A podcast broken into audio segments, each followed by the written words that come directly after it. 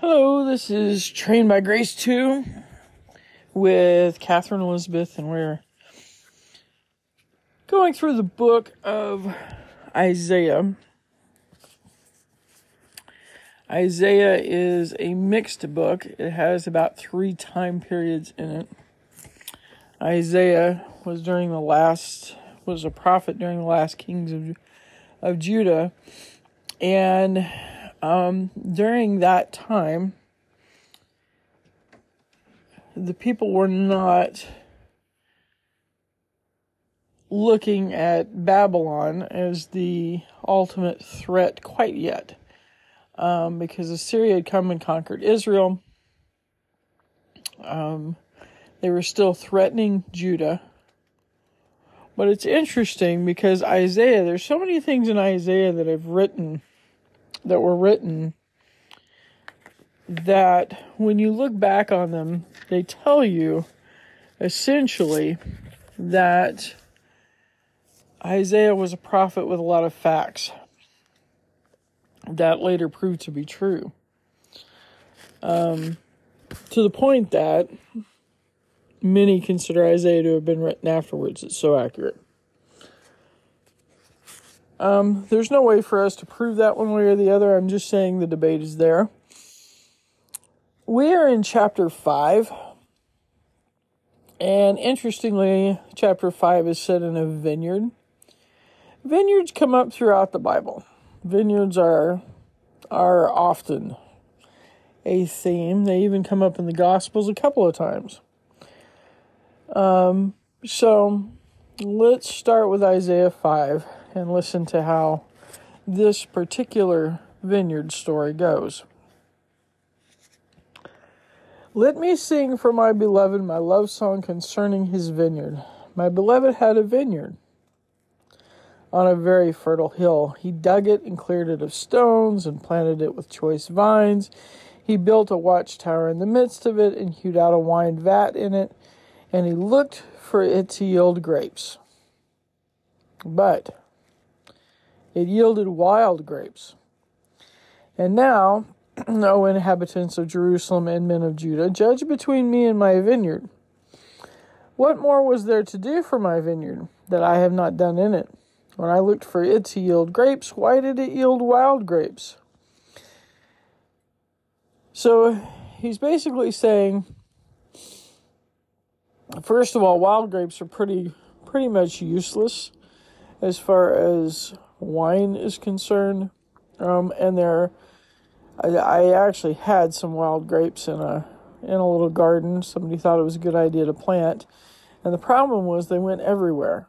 They were they were as voracious as weeds. And again, you know, you can try to lattice them and do all sorts of things, but they they grow very quickly. And they're really again not good for for wine. So this is what God is saying is that this vineyard has gone rampant with these wild grapes and there's nothing to do with it. So um verse 5 and now I will tell you what I will do to my vineyard. I will remove its hedge, and it shall be devoured. I will break down its wall, and it shall be trampled down. I will make it a waste, it shall not be pruned or hoed, and briars and thorns shall grow up. I will also command the clouds that they rain no rain upon it. For the vineyard of the Lord of hosts is the house of Israel, and the men of Judah are his pleasant planting. And he looked for justice, but behold, bloodshed, for righteousness, but behold, an outcry. What God was saying here is the justice system in Judah had broken down way before Babylon. And so, because of that, there were some things running rampant through the culture that just required absolute action. Verse 8 Woe to those who join house to house, who add field to field, until there is no more room, and you are made to dwell alone in the midst of the land. The Lord of hosts has sworn in my hearing, surely many houses shall be desolate, large and beautiful houses without inhabitant. For ten acres of vineyard shall yield but one bath, and a homer of seed shall yield but an ephah. Now remember, the people of Judah were supposed to follow God's laws as far as the dividing up between families of the land. Well, if one person has got this huge amount of field to field and house to house, it means that they're taking advantage of that system and the families that had lived there prior to that. So, that's kind of what he was referring to in this lack of justice you've got this one group that's just taking over all the land and the other group that really doesn't have any place to go. Verse 12 Woe to those who rise early in the morning that they may run after strong drink, who tarry late into the evening as wine inflames them. They have lyre and harp, tambourine and flute and wine at their feasts, but they do not regard the deeds of the Lord or see the work of his hands. Now, those feasts are pretty complicated. I read a book um, regarding different rituals in regards to life and death, and many of them dealt with harvest rituals, especially in this ancient time in in even Israel, unfortunately. And so when he's talking about feasts, he's not talking about what we're thinking about is just feast for food, although there were some of those, but some of these feasts are celebrations to other gods, and God is aware of that. Um, verse 13 Therefore, my people go into exile for lack of knowledge. Their honored men go hungry, and their multitude is parched with thirst. Therefore, Sheol has enlarged its appetite and opened its mouth beyond measure and the nobility of Jerusalem and her multitude will go down, her revelers and he who exalts in her. Man is humbled and each one is brought low, and the eyes of the haughty are brought low, but the Lord of hosts is exalted in justice. And the holy God shows himself holy in righteousness. Then shall the lambs graze as in their pasture, and nomads shall eat among the ruins of the rich. Woe to those who draw iniquity with cords of falsehood, who draw sin as with cart ropes, who say, Let him be quick, let him speed his work, that we may see it. Let the counsel of the Holy One of Israel draw near, and let it come, that we may know it.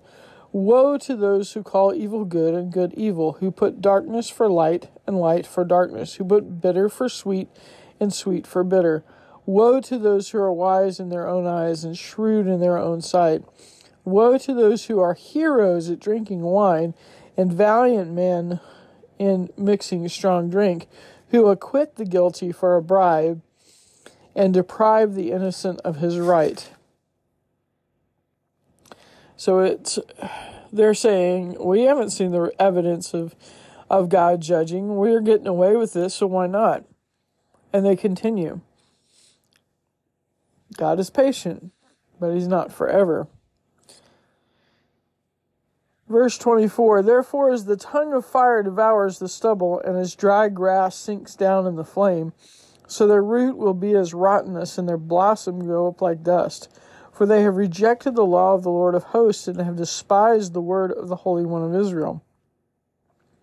Therefore, the anger of the Lord was kindled against his people, and he stretched out his hand against them and struck them, and the mountains quaked and their corpses were as refuse in the middle of the midst of the streets.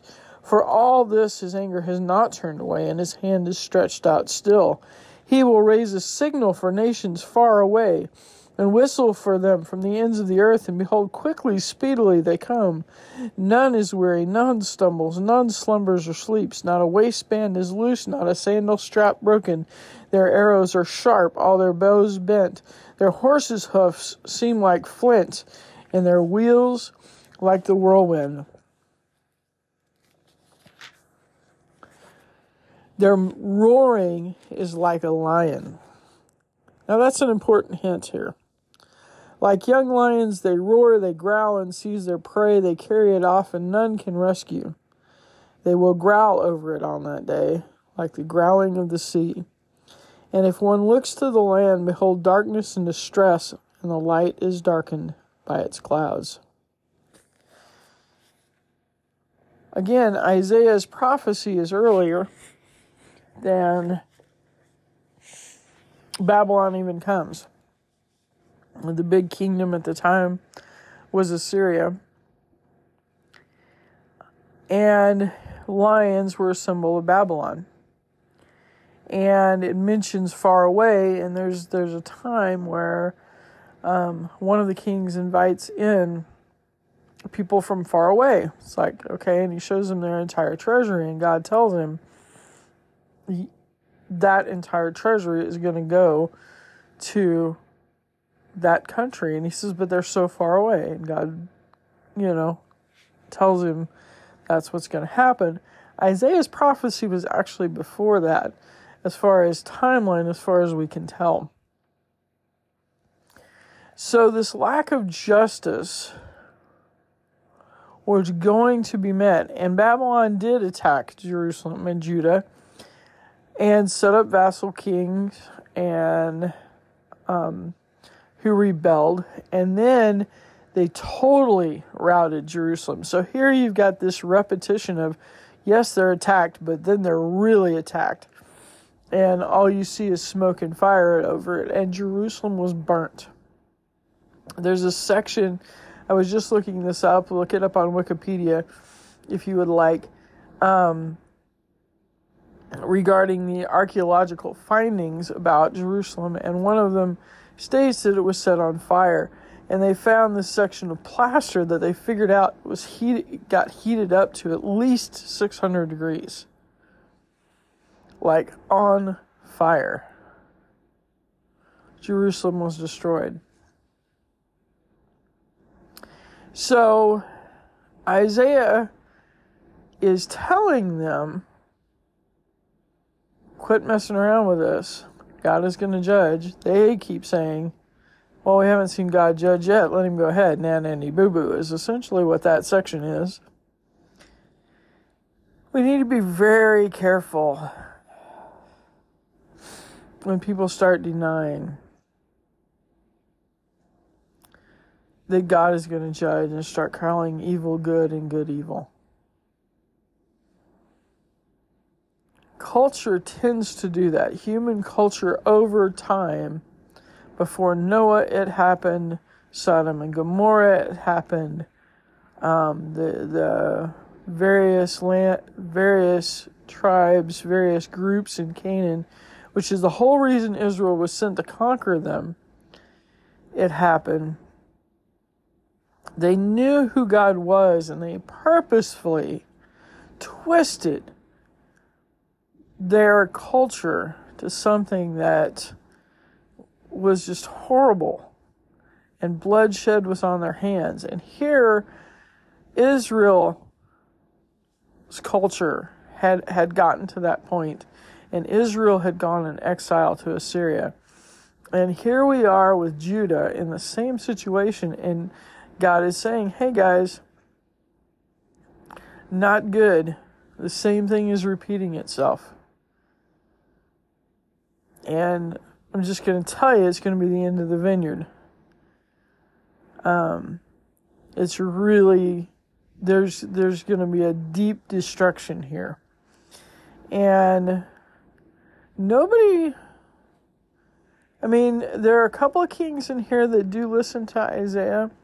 Uzziah was dying by the time um, Isaiah prophesied, and Uzziah had leprosy, which is kind of a connotation back to our earlier section. Um, and so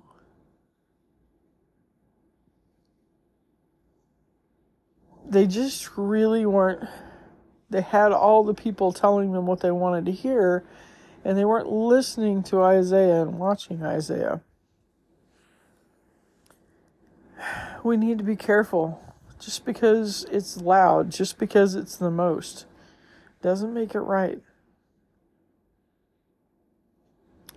Let's pray. Father God, if you were looking in my heart as a vineyard, I give you full permission to uproot to uproot the weeds. If there's any injustice in me, straighten it out. Help me to be good um, and kind and loving to other people. Help me to seek your kingdom first. God, thank you for your patience. But help me not to think that patience means that you're not going to judge something because you will. Forgive me where I have fallen and failed. Forgive us where we've fallen and failed. And cleanse our hearts. Help us to be willing to quit being wild and submit to your leadership our, as our gardener. Um, help us to be in your garden and not fraught with weeds and trampling and fire. Thank you, Lord, for your goodness. Thank you for continually calling for us, continually seeking after us. Help us to listen to your call and help us to seek after you in return. In Jesus' precious name, to you be the glory and the honor and the power and the kingdom forever and ever. Amen.